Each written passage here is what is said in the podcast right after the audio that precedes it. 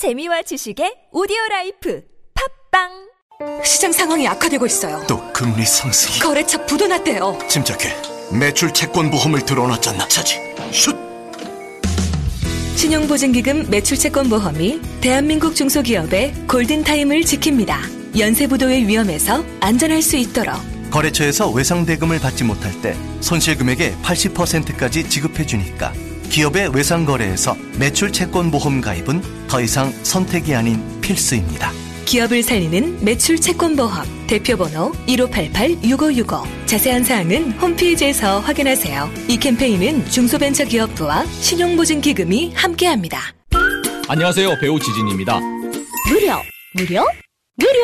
하나원 비즈마켓은 판촉 사은품 샘플이 무료입니다. 안심, 안심. 하나원 비즈마켓은 안심 배송 서비스를 제공합니다. 하나, 하나, 하나. 판촉 사은품은 하나원 비즈마켓과 상의하세요. 잠깐! 예산 맞춤 상품 추천은 간편하게 전화하세요. 02-1811-0110. 뭐라고요? 02-1811-0110. 하나원 비즈마켓. 저는 끼가 없습니다. 등록금, 생활비를 마련하기 위해 밥을 굶어야 합니다. 밥 걱정 없이 공부하고 싶어요. 두세 개의 아르바이트를 해도 등록금, 월세, 생활비를 내려면 한 끼 밥값이라도 아껴야 하는 청년들. 지금 청년들에겐 젊으니까 괜찮다는 말보다 따뜻한 밥 한 끼가 절실합니다. 검색창에서 청년 도시락을 검색해 보세요. 기아 대책 청년 도시락.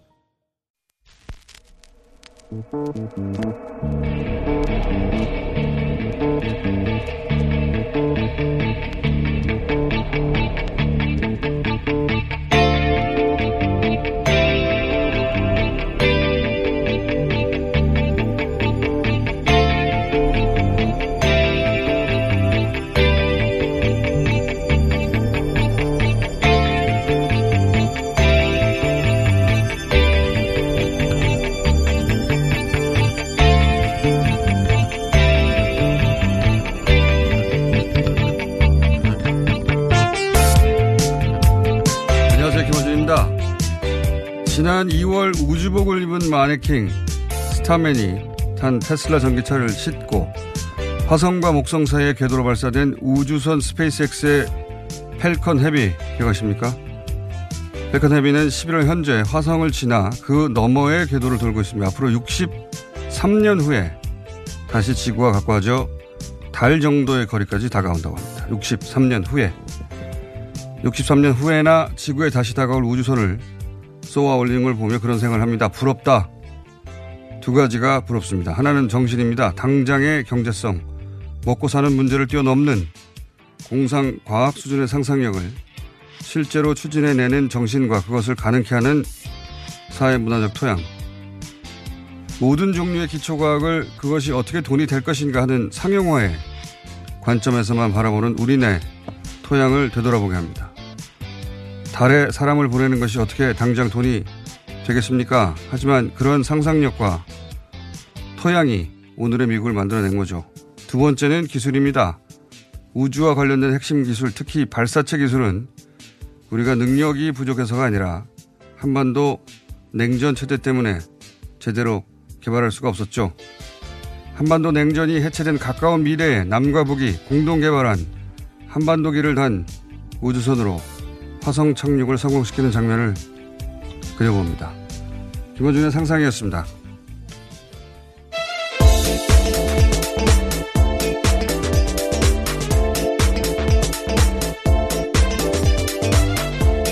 시사인의 김은지입니다. 가름이 세지 않았어요. 네, 월요일이거든요. 월요일 날 주말에 잘잘 쉬셨나 봐요. 그렇지 않은데.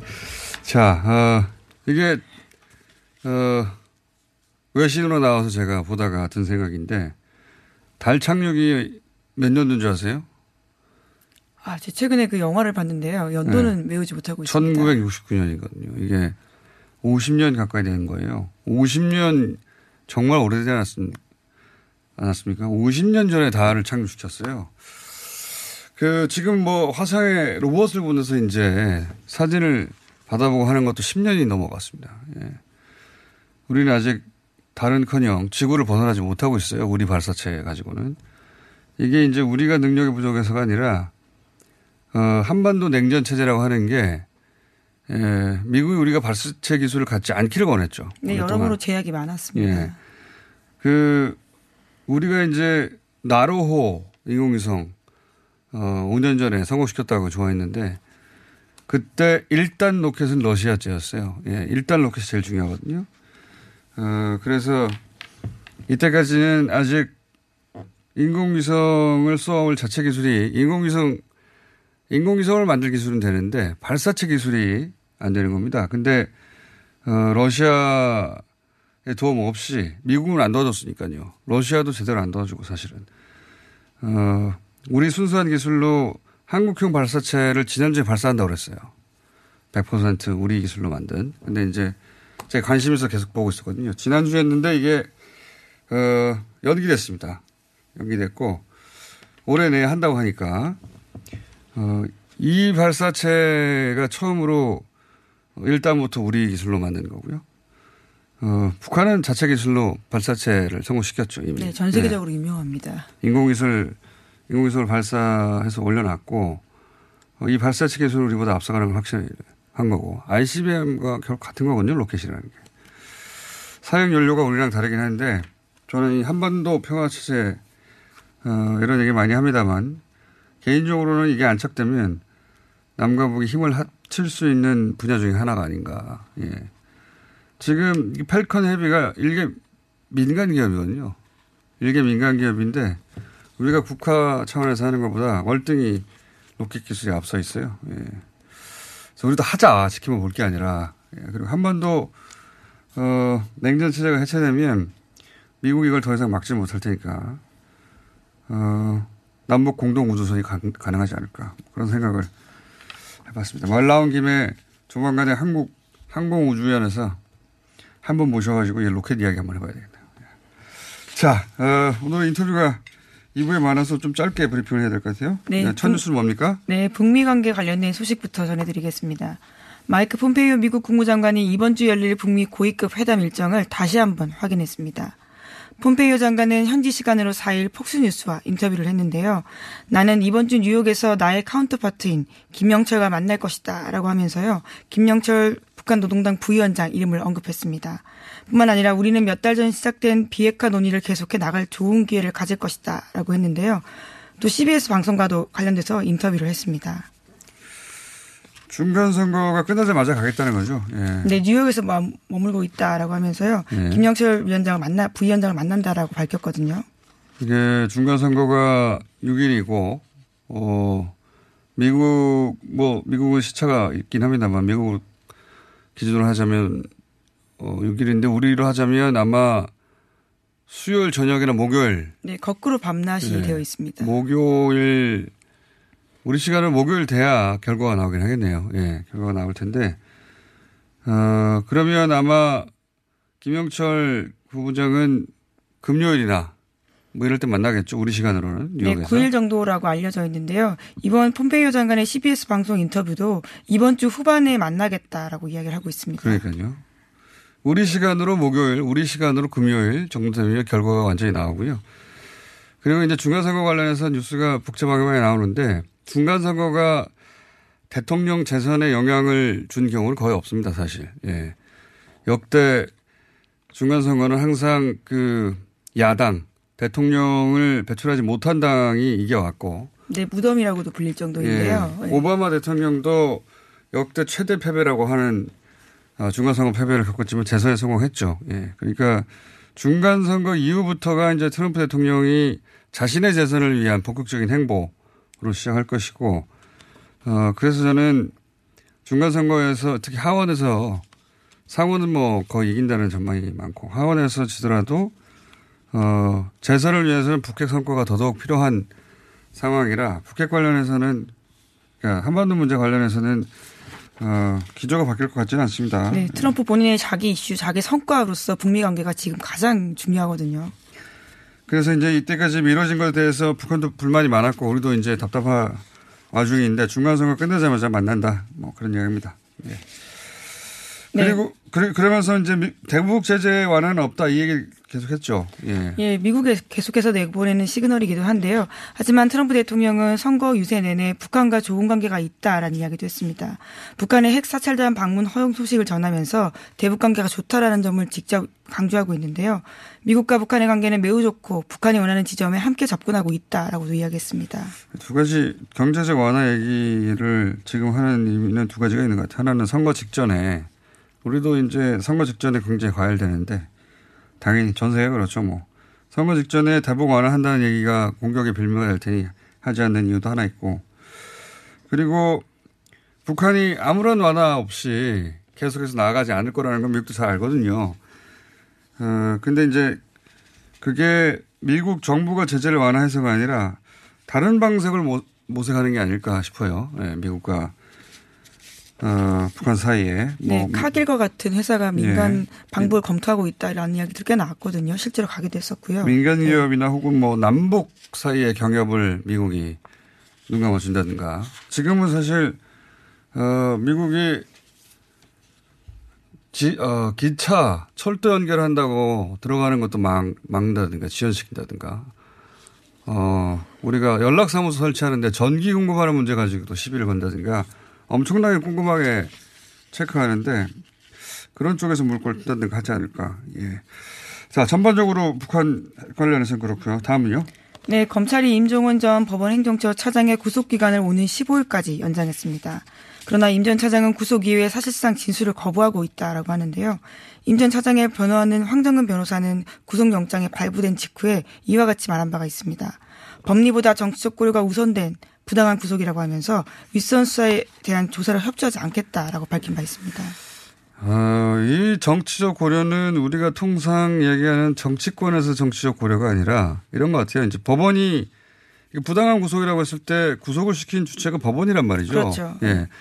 이제까지 법원은 어, 압수수색 영장도 대부분 기각했는데 구속영장을 발부했어 예상과 다르게. 근데 또 혐의가 소명됐다라는 멘트가 있거든요. 예. 그러니까 법 부당한 구속이고 정치적 고려라고 말했을 때는 이게 이제 정치권이 아니라 법원이 영장을 발부하는 게 어, 법원이 자신을 희생양으로 삼으려고 하는 법원 내의 어떤 정치적 고려 때문이다. 그걸 의미하는 걸로 보입니다. 이 멘트는 앞뒤 어, 맥락이 없이 이렇게 말을 했는데 어, 그리고 제가 보기에는 지금은 진술을 거부하지만 어, 어느 한순간 입을 열지 않겠는가. 네, 이명박 대통령의 김백준처럼 어, 진술 거부하거나 얘기하다 어느 순간 한순간에 입을 열면 다 말할 거라고 봅니다. 저는. 예, 근데 본인은 또 김진모 민정비서관과 같은 길을 걷겠다라고 하면서 입을 열지 않겠다라는 이야기를 계속하고 있는데요. 어쨌거나 수사가 계속 진행되고 있기 때문에 지켜봐야 될 것 같습니다. 그 말이 이제 소위 어, 재판 과정에서 내가 입을 열지 않았으니 나를 재판 과정에 잘 봐라 봐달라 이런 의미인 것 같기도 한데 글쎄 에, 그렇게 해서 본인만 구속시키고 본인만 어, 유죄 네, 그렇죠. 사실 윗선이 다. 막혀 있다라는 부분이고요. 본인과 관련돼 있는 부분은 본인 진술이 없다고 하더라도 관련된 증거들이 꽤 많다라고 검찰이 자신하고 있습니다. 지금 위, 위로 가는 수사 그러니까 양승태 대법 원장에 대한 부분들이거든요. 그러니까 임 전 차장이 어, 법원이 정치적으로 자기를 희생양으로 삼은 것 같은데 나는 계속 입을 다물 테니 법원이 결국 판결하는 거니까요. 그거 고려해라 이런 메시지인 것 같긴 하지만 어, 그게 아니라 본인만 보내는 거다라고 판단하면 어느 순간 입을 한꺼번에 다 열지 않겠는가. 네, 억울하다는 취지에서 무술 옥사다라는 주장을 한 바도 있습니다. 네, 무술년이거든요. 아, 본인의 구속을. 예. 예, 황정근 변호사가 그렇게 밝힌 바가 있는데요. 그거는 국가적인 이게 남의 어, 아, 예, 죄송합니다. 무술 옥사는 이명박 전 대통령 이야기였고요. 아, 그렇죠. 예, 그, 예, 무술과 관련돼 있는 단어를 했는데요. 뭐 무술 수치, 뭐 올해 생기는 아주 큰 문제다 이런 취지 음. 이야기를 한 바가 있습니다. 무술년이라는 아. 단어를 이용해서요. 그러니까 이명박 전 대통령이 했듯이 비슷한 식으로 네. 예, 무술년에 벌어진 국가가 무술 기록 사화였나요? 예, 예, 그런 국- 단어였습니다. 국가가 기록할 만한 커다란 사건이다. 예. 재미있는 mentality를 드립니다. 자, 어, 하나 정도 더 할 시간이 밖에 안 되네요. 예. 아, 예. 재판거래 의혹과 관련해서 또 다른 내용들도 나왔는데요. 강제징용 피해자 손해배상 소송 관련돼 있는 소식입니다. 양승태 전 대법원장이 법원행정처에 있을 때 2015년 5월까지 이 소송의 소멸시효를 해석하고 그때까지 확정 판결이 안 나오게 미뤘다라는 소식은 이미 전해진 바가 있는데요. 이걸 지시한 사람이 임종원 전 차장이라는 진술이 음. 나왔다고 합니다. 그러니까 여기까지는 간단 말이죠. 여기까지는 가기 때문에 임종원 차장이 구속된 것이고 문제는 이제 임종원 차장이 자신에게 그 지시를 한 사람이 누군가 이거를 진술을 하지 않겠다고 지금 여러 차례 말하고 있는 건데 사실 진술을 하지 않겠다고 마음먹으면 진술 안 하면 되는 거예요. 근데 진술하지 않겠다는 메시지를 밖으로 계속 내보내고 있잖아요. 그걸 내, 자기를 봐달라는 건데 그게 이제 응답이 없으면 입을 한꺼번에 열겠죠. 예. 그런 이야기고 아, 하나 정도 더 할 시간이 되네요. 예. 다음 뉴스는요? 네, 가짜 뉴스와 관련된 소식들도 있는데요. 요즘에 쌀값이 올라가고 있습니다. 그와 관련해서 온라인을 중심으로 괴담이 퍼지고 있는데 최근에 남북 평화 분위기와 연계해서 정부가 북한산 석탄과 쌀을 맞바꿨다라는 식의 이야기들이 있습니다. 이에 대해서는 fact check를 조선일보까지도 했는데요. 사실이 아니다라는 겁니다. 이게 이제 그 쌀값이 북한에 100만 톤인가요? 쌀을 퍼줘서 쌀값이 갑자기 급등했다는 뉴스는 올해 초부터 계속 나왔어요. 가짜 뉴스. 가짜 뉴스로. 그게 아니라고 뭐 JTBC를 비롯해서 여러 언론이 계속해서 팩트 체크를 했는데도 지금도 돌고 있습니다. 근데 이제 이거를 최근에 가짜 뉴스의 트렌드는 이쪽이에요. 경제하고 북한을 갖다 붙이는 겁니다. 그러니까 경제도 어려운데 어, 쌀을 퍼줘서 쌀값이 폭등하였다는 식의 구도로 혹은 경제도 어려운데 북한에게 계속 이런 예를 몰래 들어서 보내줬다, 네, 이런 몰래 것들인데요. 보내줬다. 혹은 뭐 남북 협력 기금 같은 것도 경제도 어려운데 북한에 퍼준다. 이렇게 경제와 북한을 갖다 붙이는 거거든요. 쌀 100만 톤이 얼마나 많은지 잘 모르시는 것 같아요. 이런 뉴스를 돌리는 분들이 100만 톤을 보내려면 어떻게 보냅니까? 결국은 육로로 보내거나 아니면 배로 보내야 되잖아요. 그러면 한 지난 6, 7개월 동안 그 쌀만 보내야 되는 텐데요. 쌀, 쌀, 쌀 보내는 트럭으로 가득 차야 되는 거예요. 100만 톤이 쌀이 100만 톤이 얼마나 많은데 그리고 북한으로 보내려면 지금도 계속해서 트럭이 왔다 갔다 해야 되는 겁니다. 네, 조선일보조차 그런 지적들을 하고 있는데 몰래 북한에 보내는 것은 상상할 수 없다라는 농림식품부 장관 쌀이 무슨 주머니에 넣고 갈 수 있는 분량이 아니에요. 100만 톤이라는 게. 지금 우리가 그 철도 때문에 조사한다고 들어가는 것도 유엔사가 막지 않습니까? 그러니까 남북 지금은 연락 사무소 생겼지만 그전에는 원시적으로 했거든요. 원시적으로. 네, 제재 때문에 이상가족 상봉 때 기자들도 휴대전화조차 들고 갈 수 없는 상황인 건데요. 아, 이게 100만 그 작은, 톤을 예. 보낸다는 거는 상상할 수가 없어요. 도저히. 거기 뭐 풍선에 매달아 보내나요? 아니면 풍선이 안 날아갈 것 같습니다. 북한 에 가는 사람들은 주머니에 넣고 가면 말도 안 되는 거예요. 조금만 생각해 보면 100만 톤이 얼마나 그 많은 분량인가. 그걸 다 보내려면 컨테이너 박스 몇 개가 필요한가. 그게 항구나 그 소위 어 북한으로 넘어가려면 트럭이 얼마나 필요한가. 지금도 매일매일 트럭 가야 되는 겁니다. 아, 이런 가짜뉴스가 계속 돈다는 게 이해가 가는데. 근데 많이 돌아서 이걸 믿는 분들도 꽤 있습니다. 자, 오늘 여기까지 하겠습니다. 시사인의 김은지였습니다. 감사합니다. 오빠 갈색병이라고 알아? 그거 엄청 좋은 명품 화장품이잖아. 효과가 어마어마하다던데? 헤이브로에서 이번에 남자를 위한 갈색병이 나왔거든? 명품 원료들은 기본이고 올인원 로션이라서 바르기만 하면 스킨, 로션, 에센스까지 한 방에 해결된대. 그래? 이거 크기도 완전 대용량이네? 열심히 써서 오빠도 명품 피부 되라고. 갈색병, 남자를 위해 다시 태어나다. 헤이브로 men's brown all-in-one 로션.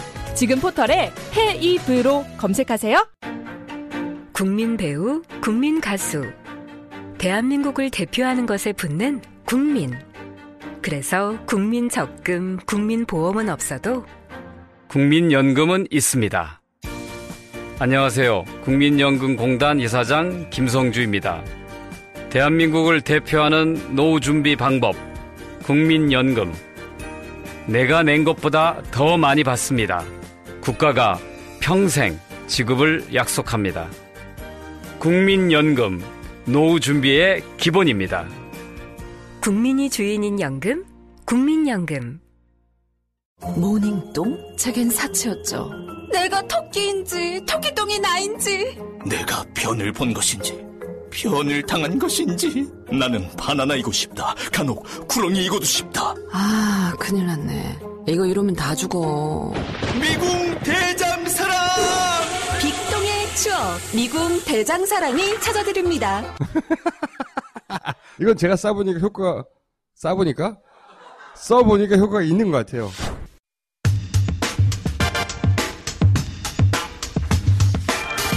대법원이 최초로 어, 양심적 병역 거부에 대해서 무죄 판결을 내렸죠. 예, 지난주에 있었던 일입니다.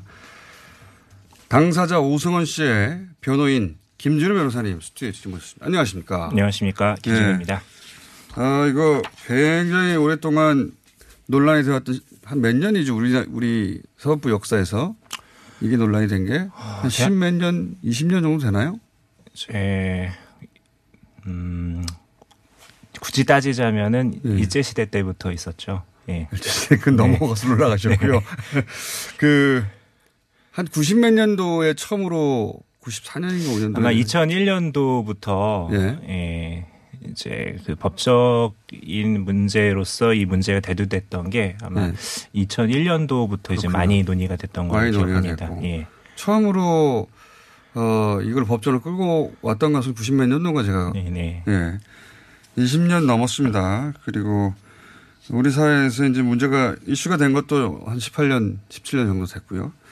최초의 판결인데, 어, 이 오승원 씨 경우부터 좀 얘기를 해보죠. 오승원 씨 경우는 가족, 가족도 이미 확정 판결을 받고 옥살이를 이미 한 거죠. 어, 그렇죠. 동생이 그랬고요. 예. 아버지도 그런 일이 있었습니다. 근데 아? 사실 이제 사- 그 변호를 해봤다 보면요. 그런 네. 경우 굉장히 많이 있습니다. 이제 공개 변론을 총 3명이 했는데요. 네. 이제 다른 당사자 중에 3명, 삼형제, 그러니까 4남매 중에 3형제가 있는데 두 명은 이미 감옥에 갔다 왔고요. 아. 한 명이 이제 재판이 진행 중이고. 그러니까 예. 형제들이 셋인데 남자 형제가 그 중에 어, 두 명은 갔고 그리고 당사자는 또 재판을 받고 있고 어, 이런 경우가 많군요. 이 이런 케이스들 중에는 굉장히 기본적으로. 많이 있습니다. 그, 자, 그런 게 이제 그 사실 이 양심적이라는 단어 때문에도 이게 미국에서 만들어진 용어를 그대로 번역하다 보니 어, 이렇게 번역이 됐어요. 그래서 선량하고 착한 거가 무슨 상관이냐. 이런 반론 많이 들어보셨죠. 그렇죠. 이제 사실 반대하시는 분들은 야 군대 간 나는 양심이 없는 거냐 그렇죠. 이런 말 얘기는. 굉장히 많이 듣습니다. 예, 우리는 약심, 양심에는 선량한 마음을 뜻하니까요. 예. 그렇죠. 그래서 근데 이제 신념적 병역 거부라는 용어를 쓰면 어떻겠느냐 이런 예. 얘기도 듣습니다. 근데 뭐 반대하시는 분 입장에서 그럼 난 또 신념이 없는 거냐 이런 얘기가 또 있겠죠. 그래서 아, 또 그렇군요. 예. 나는 신념이 없어서 군대 가느냐. 예. 나는 조가 민족을 지키는 신념이 있어 갔다. 예. 아, 그것도 맞는 말이군요. 사실 이 부분 때문에 예. 국민 정서가 있기 때문에 헌재에서도 그랬고요, 대법원에서도 그랬고 이 양심이라는 표현에서 법률상의 양심이라는 표현을 항상 설명해 왔습니다. 그렇죠. 판결문에 항상 있죠. 십몇 년 동안 예. 양- 설명해 왔어요. 예. 좀 복잡해서 이제 좀 간단히 설명을 하면요. 예. 어, 이제 헌법에서 보장하는 양심은 굉장히 진한 겁니다. 진한 거라고 예. 그러니까 진한다는 건 어떤 어? 다른 표현으로 보자면은 어떤 신념이라는 재료를 단단하게 만들어진 어떤 단단한 구조물이나 건물 같은 거라고 보실 수 있어요. 이걸 많이 헐어버리려면은 이 사람이 그냥 어, 어떤 어떤 신, 그 내면적으로는 죽는 거나 다름없이 좀더 아, 강력한 자아, 것을 자아가 예, 붕괴되는. 그렇죠. 예. 그러한 좀 진하다고 것을 표현하셨군요. 예. 그러한 것을 양심이라는 단어로 이제 음. 표현을 한 것입니다. 그래서 우리가 굳센 신념 체계. 예. 그래서 그걸 무너뜨리면 그 사람이 더 이상 그 사람이 아닌 것이 되는 뭐 이런 건가요? 그렇죠. 완전히 우리가 생각하는 양심이라는 단어는 좀 차이가 있죠. 그렇죠. 그왜 쓰레기장 가면은 여기다 쓰레기 버리는 양심 없는 사람 이런 양심이랑은 좀 차이가 있습니다. 그렇죠. 그건 선한 마음이고 네. 제가 이제 그 소개하면서 예를 들었던 알리가 나의 적은 흑, 어, 백인이다. 이건 착한 음. 마음하고 아무 상관 없잖아요. 본인이 병역 거부, 그때 양심적 병역 거부의 종교는 무슬림이었습니다. 네. 그 무하마드 알리라고 개명을 하고 무슬림에 어, 개종한 다음에 나 인종차별에 대해서 나의 적은 백인인데 내가 왜 나한테 아무런 해를 끼치지 않는 베트콩을 죽이러 가야 되느냐. 양심적 병역 거부 선언한 가장 유명한 사례 중에 하나죠. 그때 양심도 어, 미국이 적이야 이게 무슨 일종의 적이고 부투정심이지 선량한 마음하고는 상관없죠. 네, 그렇죠. 예. 이제 그래서 이제 용어 때문에 이제 추가적인 공격을 좀 많이 받았다는 게 좀 안타깝다는 가장. 직관적인 공격을 거기서부터 받아요. 예, 그렇죠. 그래서 사실 당사자분들은 자신들을 어떻게 표현해도 크게 따지질 않습니다. 그래서 음. 뭐 종교적 신념에 따른 병역 거부 혹은 뭐 개인적인 신념에 따른 병역 거부 이런 표현 써도 전혀 개의치 않는 당사자들이 많고요. 근데 그- 법률가들은 그 부분을 좀 따지고 있죠. 법률가들은 예. 양심이라는 표현은 헌법에 그대로 명시되어 있는 표현이기 때문에 아, 헌법에 양심의 자유가 표현되어 있으니까 네. 그 표현을 법조문에서는 달리 쓰지 쓸 수가 없군요. 헌법에 그렇죠. 그렇게 써 있으니까 아 거기서 나오는 또 문제도 있군요. 자 그렇게 해서 그러니까 쭉 믿어왔기 때문에 뭐 우리가 자- 이재량 장기수 같은 경우에 30년 40년 사실 간단한 정형사람만 쓰면 되는데 그거 안 쓰느라고 30년 40년 감옥에 있었던 거거든요. 그분들도 이제 양심적 저장 거부를 한 거예요. 그런 그런 분들에 대해서 이것은 어 그 양심의 문제이기 때문에 법률상 양심의 문제이기 때문에 그 표현하신 대로 하자면 찐한 마음의 문제이기 때문에 이걸 처벌할 수는 없다. 국가가 이걸 자유 그 이 자유를 허용해 줘야 된다. 그러면 의무가 있지 않습니까? 국민의 의무. 그렇죠. 예, 이것도 아니, 역시 중요한 가치란 말이죠. 예, 모두가 다 수행하고 있으니까. 나만 찐한 마음이 있어서 나만 봐줘 이럴 수는 없는 건데 그래서 대체 복무를 하자는 거죠 지금. 그렇습니다. 대체 복무 제도가 이제 형평성이 있고 이제 네. 그 한국에서만 일어난 일은 아니고요. 이미 오래 전부터 전 세계적으로 있었던 일들이기 때문에 음. 어떤 세계적으로 인정받았던 좀 표준과 같은 기준이 있습니다. 아, 다른 나라에서도 이런 일이 있었고 그래서 그런 예외적인 이 양심적 병역 가구 법원에 굉장히 엄격히 기준을 세워서 정하죠. 네, 이- 그렇습니다. 그러니까 나는 군대 말고 대체 복무를 시켜줘요. 왜냐하면 이것이 어, 나하고 안 맞아요. 선언한다고 무조건 다 되는 게 아닙니다. 그죠? 그렇습니다. 대법원 판결에서는 이제 양심이 확고하고 깊고 진실해야 된다는 세 가지 요건을 언급하고 있죠. 그거 좀 구체적으로 풀어주세요. 네, 이게 확고하다 이렇게 사실 양심이라는 게 마음 속에 있는 거기 때문에 이제 알 수가 없죠. 그러니까 어떻게 관심법이 아닌. 이상. 예. 네. 근데 어 이제 법원에서는 항상 마음 속에 있는 것도 판단하기 위해서 그 마음의 기, 마음 속에 있었던 뭐 고의 같은 것들요. 예. 겉으로 드러나는 행동으로 그러한 고의를 판단을 합니다. 예. 근데 양심 같은 경우도 마음 속에 있지만 굉장히 확고하고 오랜 기간 동안 이제 그러한 것들을 삶의 이제 어떤 방식이랄까요? 예를 들어 봐 주세요. 예를 들어서. 어, 예를 들면은 오랜 기간 동안 자신이 어떤 이제 폭력성을 나타내는 행위를 하지 않는 방식으로 살아왔다면, 예. 어, 네. 그더 구체적인 예가 더 없을까요? 구체적인 예. 예. 예를 들어 뭐 이번 경우 같은 경우는 뭐 그 이 종교 활동을 아주 성실하게 뭐 십몇 년 이상 했다.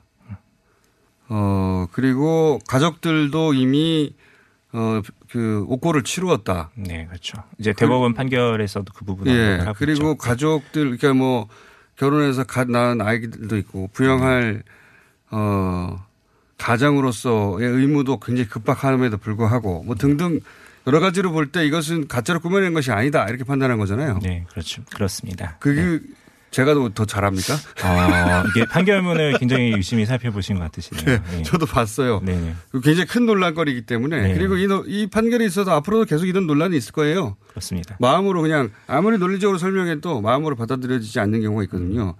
근데 그러면 거꾸로 이런 얘기 하지 않습니까? 평양 먼타를 목적으로 해서 내가 내가 그 종교의 종교에 그 뭡니까 귀했다. 네. 이렇게 그 교회 막 다니고 그리고 어 가족을 감옥 가라고 할 수는 없겠군요.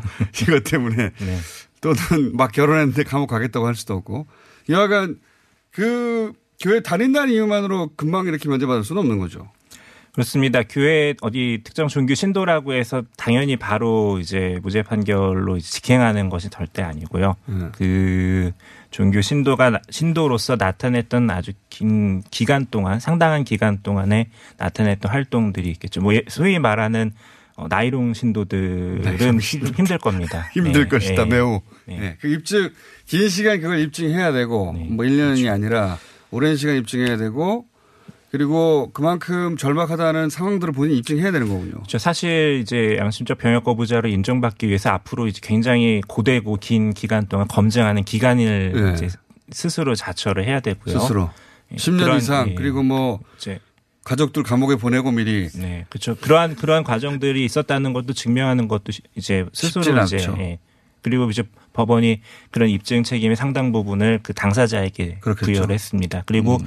설령 그렇게 해서 겨우겨우 양심적 병역 거부자 인정을 받았다 하더라도 그 사람들이 기다리는 거는 대체 상당히 긴 기간 동안 대체 예, 복무다. 그렇죠. 대체 네. 복무죠. 어떤 뭐 병역 면제 받거나 이렇게 좀 어떤 특별한 혜택을 받는 게 아니라 그러니까 예. 이제 이게 차라리 그럼 나도 군대 안 가고 그렇게 하겠다고 했을 때 사람들이 차라리 군대 안 가고 그렇게 하는 게 그게 얼마나 힘든 일인지에 대한 인식이 없는 거. 아직 경험해보지. 예. 그리고 또. 소송을 거쳐야 돼요. 그렇죠. 그래서 그래서 소송, 소송을 거치는 경우도 분명히 생길 겁니다. 그리고 소송을 거쳐서 이긴 경우가 우리나라에서 최초 하나밖에 없다는 겁니다. 아직은. 대법원에선 처음이었죠. 예. 네. 그러니까 이게 10년 이상 다니고 뭐 감옥을 가족들이 가는 걸 불사해 왔고 이미 당장 결혼해서 가장임인데도 불구하고 어 절대 내 종교적 신념 때문에 그럴 수 없다라고 계속 주장해야 하며 그리고 재판을 이렇게 긴 세월 거쳐야 되고 그래도 무죄 받을 확률은 본인이 다 입증하기 전까지는 굉장히 가능성이 낮고 네. 그리고 나서도 아마 지금 뭐 병무청에서 얘기하기로는 어 1년 6개월이 지금 병역 의무인데 어 32개월 정도까지 음. 뭐 교도소 같은 곳에서 대체 복무를 해야 되고 그걸 다 거치고 나서도 대체 복무를 해야 한다는 거죠 지금. 그렇죠. 예, 무급으로. 사실 그래서 외국에서도 맨날 계속 외국 얘기를 하는 이유는요. 한국에서는 아직 그런 일이 없기 때문이고 오해는 없었으면 좋겠는데요. 한국에서는 그동안 이제 쓰지 않았던 어떤 새로운 신약 같은 것을 사용할지 고민하는 거랑 비슷한 것 같습니다. 그러니까 야 이게 부작용이 있지는 않을까 이제 걱정이 될 텐데요. 외국에서 많은 사람들이 이걸 써서 어, 치료를 받고 문제가 없었다, 부작용이 없었다 이런 것들이 입증이 됐는데 특별히 이 약- 약을 대한민국에 쓰는데 그렇게 무시무시한 약처럼 보이지는 않는다는 거죠. 예. 이게 뭐 우리가 특수 상황이라 하는데 사실은 전쟁을 겪는 와중에도 미국이 이걸 겪었고 전쟁 이 분단 체제 서로 네. 그 적대시하는 분단 체제보다 당장 전쟁이 더 급박한 상황이죠. 그때도 이런 일을 겪어서 오랜 세월 다른 나라에서 논란을 거쳐서 이게 정착되어 온 제도들이 있다 이거죠 이미. 그렇죠. 네. 사실 양심적 병역법을 가장 크게 대두할 때 항상 전쟁 때였습니다. 네, 그렇겠죠. 우크라이나도 그랬고 네. 아르메니아도 그랬고 내전이나 전쟁 때 이러한 것들이 인정받은 사례가 굉장히 많습니다. 오히려. 네, 그렇습니다. 어, 이게 정서적으로 받아들이지 않는 분들도 있겠으나 어, 군대를 1년 6개월 가느냐 아니면 이런 어, 굉장히 어려운 조건을 거친 다음에 재판을 받고 그리고 난 후에 그 군대 간 기간의 두 배에 해당되는 경우 복무를 하느냐는 어, 본인이 좀 생각해 볼 문제입니다. 그게 그래서 그게 나는 차라리 그렇게 하겠어. 그렇게 생각되는 분들이 이제 비난해야 하는데 꼭 그렇진 않아요. 군대를 다녀온 분들도 이게 정서적으로 네, 이게 그렇습니다. 의무를 면탈한다 이렇게 생각하는 거죠. 그러니까 예를 들자면은 그 대동법 아시죠? 그 예를 들어 대동법이 생기기 이전에 왕이 먹었던 예를 들어 전복 같은 거를 네. 진상을 해야 되는 의무를 이제 국민이 졌는데 그 사람이 산골에 살고 있습니다. 네. 산골에 살고 있는 전복을 구할 수가 없죠. 네. 가- 가능하지도 않고 그 사람을 아 넌 전복 안 갖다 줬으니 곤장을 맞자. 곤장을 때리는 게 과연 올바른 일인지. 음. 아, 나는 왕에게 진상할 전복을 주고 싶지만 제가 줄 수가 없습니다. 그럼 제 산에서 구할 수 있는 거 송이버섯이든 인삼이든 그러한 걸 캐다가 대신 드리면 어떨까요? 넌 그것도 안 돼. 그리고 군장 계속 때릴 것인지 아니면 그이 음. 대체 진상이군요, 대체. 대체 진상. 진상 을 하는 방법이 더 그 나라의 어떤 국익이나 음. 전체적인 사회 이익을 더 높이는 방법이거든요. 예, 그런 걸 생각해 본다면 좀 생각 수입하면 안 되네요.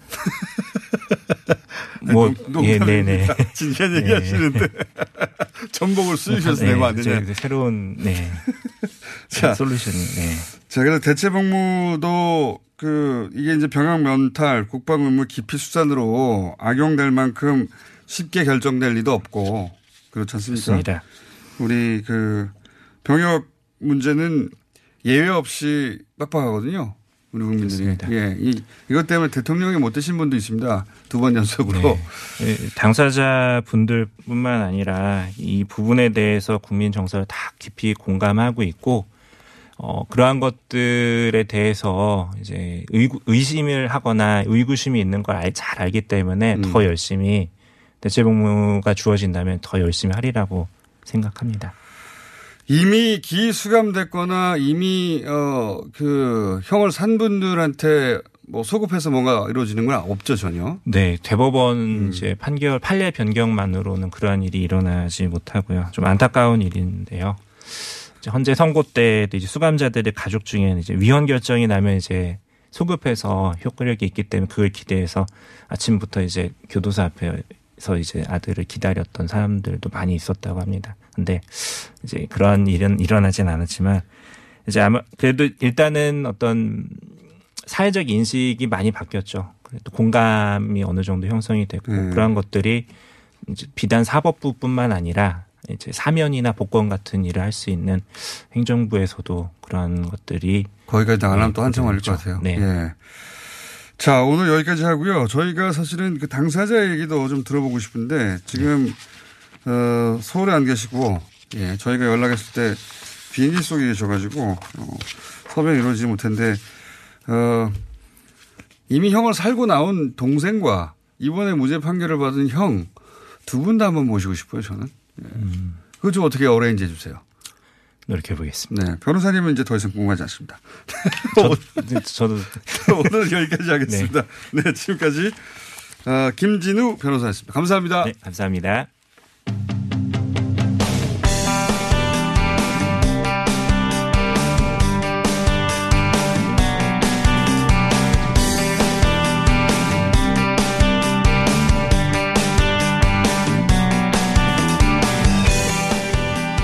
자, 지난 한 주간 온라인상에서 그리고 각종 매체에서 굉장히 뜨거웠던 사건입니다. 어, 양진호 정확하게는 어, 회사명이 있었는데 제가 생각이 안 나네요. 위디스크입니다. 그 말고 그 공식적으로는 이지원 어, 인터넷 서비스. 미래 무슨 기술 한국 미래 기술. 예, 한국 미래 기술. 예, 예. 갑자기 튀어나오셨어요? 아, 소개하기 전에. 예, 실제 회장으로 있는 것은 이곳이 한국미래기술 회장, 양진호 회장 행각에 에, 큰 온라인에 논란과 그 화제가 됐는데 자, 이 사건을 최초 보도한 진실탐사그룹 셜록 박상규 기자 모셨습니다. 안녕하십니까? 예, 안녕하세요. 어, 얼마나 엽기적인지는 이제 많은 분들이 이미 봤습니다. 예. 네. 뭐 직원들을 대하는 태도라든가 또는 뭐, 어, 한 대학 교수를 집단 뭐 린치한 사건이라든가 또는 어, 동물을 학대하는 그 동영상도 어떻게 확보하셨는지. 제보자가 통으로 가져왔습니다. 제보자가 예. 네, 전직 직원이겠군요. 예. 네.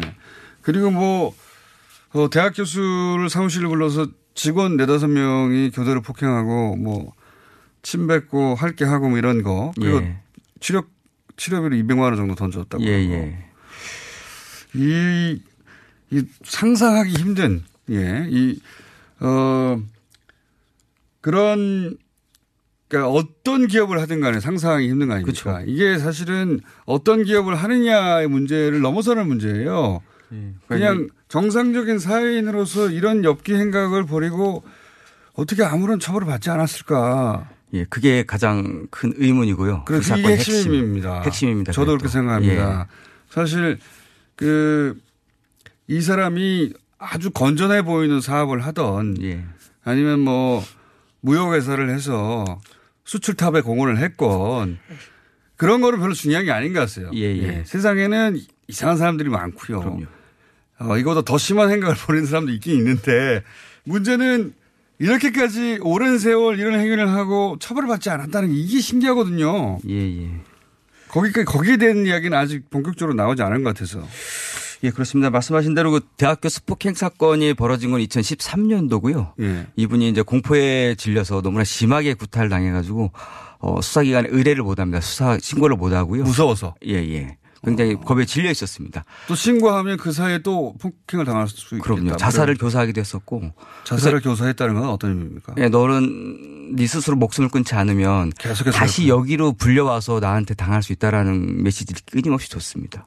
그래요? 예, 어떤 방식으로 메시지를 줍니까? 뭐 카톡을 보내고 네. 전화도 하고 여러 다른 여러 직원도 동원하고 가족 그러니까는 이 대학 교수가 집단 린치를 당했을 때 네. 가족 이름 다 적으라 그랬어요. 다 적고 야 네 가족 아들 다 연락처 적어. 아버지 연락처 적어, 형 연락처 적어. 다 공포에 질리게 했죠. 그래가지고 이분이 가족 전체에다가 이런 협박을 했어요? 가족 어 일부한테 연락이 갔습니다. 가족 그리고 그런 걸. 카톡으로도 보냈어요? 예, 문자 메시지 계속 뭐 답변하라고 너 내 연락 안 받으면은 어, 다음 작업이 시작될 수 있어. 그런 식으로 계속 끊임없이 연락을 했어요. 그래서 아예 고소고발도 못하게. 못하겠고요. 그래서 이 대학교에서 1년 동안 무려 해외로 도피하기도 했습니다. 그러니까. 보통 이렇게 문자나 카톡을 보낸다는 건 그게 기록이 남아서 협박의 증거가 되니까 예. 그 두려워서 하지 않아야 되는 건데 이분은 그런 거침이 없습니다. 겁이 없고. 그리고 어떻게 이, 이 법적인 문제들을 피해갔냐 이겁니다. 예, 예. 그 이분이 맨 처음 대학 교수분 2017년도에 성남 아니, 분당 경찰서에다가 신고를 했습니다. 그쪽에서 수사를 1차 수사를 했었는데 중요한 것은 어, 양회, 양진호 회장이 그때 한 번만 단 한 차례 그 분당 경찰서에 예, 예. 신고한 것은 거기가 그 회사가 그쪽에 있나 보죠. 예, 판교에 네. 있습니다. 네. 그쪽에 신고를 해서 그 양진호 회장이 그 당시에 피고소인 신분으로 단 한 차례 소환이 됐었고 소환이 됐는데 또한 그때 뭐 짧게 조사를 받았었고 그리고 이 사건에 관련된 직원들이 총 8명이에요. 양 회장 포함해 가지고 직원을 뭐 폭행에 가담했다든지. 예, 예. 네. 폭행 가담했거나 의심받은 사람 총 8명인데 그중에 4명이 아예 경찰에 출석도 안 했습니다. 어, 그 쉽지 않은데. 예. 출석도 안 했는데 더 쉽지 않은 일은 어 그럼에도 불구하고 무혐의 의견이 나왔어요. 경찰에서 경찰에서. 무혐의 의견으로 검찰에 송치했어요. 이때 이제 활약했던 변호사가 있죠. 누굽니까? 그 과거에 청와대에서 일했던 마모 변호사라고 그분이 어 좀 활동을 했다라고 다른 변호사가 진술을 좀 했습니다. 음, 마모 변호사라는 예, 예. 분이 그게 소위 그 짱을 안 내고 어, 그림자 변론입니다. 중요한 것은 이 사건에 총 변론입니까, 예? 예. 여덟 명 정도가 연루가 돼 있었는데 어, 양 회장을 제외하고는 그 누구도 변호사 얼굴을 본 적이 없다 그러더라고요. 그리고 어, 어, 우리 어떻게 변호사 한 번도 못 봤는데 이렇게 무혐의가 나올 수가 있지? 그렇게 깜짝 놀랐고 그리고 이게 총괄해서 이렇게 뒤에서 이렇게 어, 위증을 어 교사하고 어떻게 허위 진술할지 작전을 짠 사람이 있는데 그 사람이 계속 자신 있게 어차피 아무 일 없으니까 그냥 가서 시키는 대로 해. 그 양진호 동생 너 혼자 그냥 네가 때렸다고 하면 단순 폭행으로 이야기를 하면 사건이 잘 처리될 거니까 걱정하지 말고 내가 시키는 대로 가서 진술해. 그런 식으로 그렇게 짜준 사람은 있습니다. 지금 현재 법무 법무 총괄 책임자입니다. 그 유디스크에. 아, 사내. 예, 예. 네, 사내. 예, 임동준 대표라고 그분이 어. 이 교사를 총괄했고 어 그리고 그 변호사들, 그러니까 이 소위 이제 폭행에 가담했던 사람들은 자기를 변호하는 변호사들을 본 적이 없고 얼굴 본 적이 없습니다. 단 한 번도. 그냥 시키는 대로 가서 예. 했다면 그 요렇게 말하라는 걸 그대로 가서 말했어. 그대로 말했더니 그냥 그대로 그대 그게 그대로 통과가 됐습니다. 그대로 믿어 주더라. 어. 근데 자기들도 놀란 거예요. 아, 우리가 되게 잔혹하게 3시간, 4시간 때렸는데, 네. 아, 두세 시간 때렸는데 사람을 이게 이렇게 무사하다니, 무혐의 나오다니 깜짝 놀란 거고, 아, 우리 회장님 힘이 대단하구나. 그렇게 놀란 거고. 또 검찰에 가서 이게 바로 진짜로 무혐의가 나왔습니다. 1차 때 성남지청에서. 어, 참. 그 변호 변호인들이 예. 한두 사람이 아닐 거 아닙니까? 한두 사람이 아니죠. 많을 것 같은데. 법무법인에서 총괄을 하죠. 여기가 주로 법- 어떤 법무법인이 총괄을 하고 있냐면은 아니 자문을 하고 있냐면은 법무법인 강남이라는 곳에서 예. 주로 이 사건 계약서를 제가 좀 봤는데요. 자문 계약서를 봤는데 어 많게는 1년에 뭐 직원들에 따르면 계- 계약서 없이 넘어간 돈이 한 억대는 될 것이라고 말을 하는데 실제로 계약서를 봤더니 2015년도까지 매해 한 최소 5천 이상은 넘어간 걸로 알고 있고 자문으로만 기업, 이랑 예, 예. 자문료, 그러니까 기업의 규모에 따라 다르긴 합니다만 기업 이랑 5천만 원, 뭐 몇천만 원의 자문료가 그렇게 많지는 않거든요. 예. 제 말은 그렇다고 해서 그 정도 자문료를 주면 이 정도 명백한 사건도 다 무죄가 되느냐? 예. 그거 쉽지 않은. 일이거든요. 예. 주로 현금이 왔다 갔다 한다고 직원들이 보기에는 자기 자신들이 경험에 따르면 현금이 주로 왔다 갔다 하고 정식 계약서에는 수천만 원으로만 돼 있고 근데 이게 어, 사건 수임 계약서가 아니라 자문 보통 이제 고문 계약서만 체결이 되거든요. 자동으로 나가는 거죠, 사실상. 예, 네. 그게 이제 보통 보면 그림자 변론의 이제 비리의 이제 한 형태거든요. 그 자문 변호사만 체결하고 나중에 이제 뒤에서 작업을 하는 형태. 그럴 수도 있겠습니다만 예, 예. 확정할 수는 없지만 예, 예. 어쨌든 이 자문료 뭐 수천만 원의 자문료가 예. 만약에 5천만 원이면 월별로 나누면 예. 결국 500만 원도 안 되는 거예요. 예, 예. 그 500만 원도 안 되는 돈으로 변호 법무법인이 이런 모든 사건을 어, 무마시켜준다. 그거는 납득하기 어렵거든요. 강남 법무법인 강남만 해결 해당되는 일이고요. 어, 최유정 변호사도 여기를 주로 오랫동안 네. 담- 변호사 최- 예. 그 유명한 최유정 변호사요? 예, 네이처 리퍼블릭 사건. 그 수십억 뭐 예, 맞습니다. 다시 예, 그, 예. 아 그분도 여기서 그분이 주로 양 회장을 많이 대리해가지고 소송을 진행했습니다. 이혼부터 해가지고. 아, 전관인데 그분은 유명한. 예, 예. 어, 전과 그분한테 당했던 분들이 다 놀래더라고요. 왜냐면, 어, 최우정, 최우정이 등장하면 재판 이상하게 갑자기 흘러가고, 그리고 회사 직원들도 말하기를, 어, 직원, 여러 직원들이 이제 이런저런 의견을 내면 재판에 대해서 의견 내면은 최우정이 딱 끊는다 그러더라고요. 귀찮게 그런 말 하지도 말고 내가 다 알아서 할 테니까 의견서 내지 말라고. 법안에 다 의견서 내지 말고 그 어차피 내봤자 의견서 내지 어차피 내봤자 재판부 읽지도 않으니까 내지 말고 내가 다 알았을 테니 가만히 있으라고 그 피의자들이 제일 신경 쓰는 게 변호인단에 의견서 내가 막 이러는 건데 예. 그거 내지 말라고. 최우정한테 확인된 금액만 예. 2015년도에 1억 이상 넘어갔습니다. 아 그 변호사에게도 그 계약서로만 존재하는 게 이제 자문이라든가 그 형태로 남아 있는 게 1억 정도가 있고 다른 케이스 보면 그 변호사에게 자문 그 계약 없이 수십억씩 넘어갔으니까요. 그렇죠. 그래가지고 이 최우정 변호사가 나중에 구속이 됐잖아요. 예, 예. 구속되고 나서 양 회장이 되게 기뻐했다 그러더라고. 자기 자문 자기 자기 담당 변호사인데 예. 기뻐한 이유가 아씨 우리 나 이번에 성공 보수 지금 욕을 하신 것 같은데요? 아이씨 아이씨까지만 했습니다. 아이씨까지만 성공 보수 3억 주기로 했는데 아 이거 30억인가 3억 주기로 했는데 이거 이거 굳었다 야 돈 굳었다 야 그러면서 직원들은 자랑했다 그러더라고요. 3억인지 30억인지 모르겠지만 어쨌든 아 최유정 변호사도 여기 엮여 있군요. 예. 그리고 그 외에도 또 어, 변호인들이 많겠습니다. 그죠? 예, 지금 현재 원래 기존 이사 그 위디스크를 자문하고 고문했던 고문 담당했던 법무법인이 강남이 있었고 오현 그다음에 네. 지향 그 기존 기존 세 개 로펌이었는데요. 요번에 그 양 회장이 음란물 문제로 음란물 유통 문제로 어 검찰 경찰 조사 세게 받고 있잖아요. 거기에 이 사건 때문에 다시 또 세 개 로펌이 또 추가로 투입이 됐습니다. 아, 여섯 개로 보면 지금 예, 지금- 총 연루 연결돼 있는 겁니까? 이우스, 태영, 한양 이렇게 지금 예, 뭐 법무법인이 뭐 살인자도 변호하는 것이고 당연히 어, 피의자의 권리도 중요하긴 한데 제가 궁금한 것은 그런 정상적인 변론이 아니라 정상을 넘어서는 뭔가가 있으니까 예, 예. 이런 사건들이 이때까지 묻혀 있었지 않느냐 예. 그 대목이 핵심인 것 같고 그걸 계속 파고 계시죠. 예, 맞습니다. 어떤 권력이 작동했는가? 지금 현재 저희가 보기에 사실 이 사건 터지고 나서 시간이 다 됐네요. 그 양 회장이 SOS를 친 사람이 있었습니다. 정치권에. 아 그래요? 예. 그거 다시 한번 모시겠습니다. 박상윤 기자였습니다.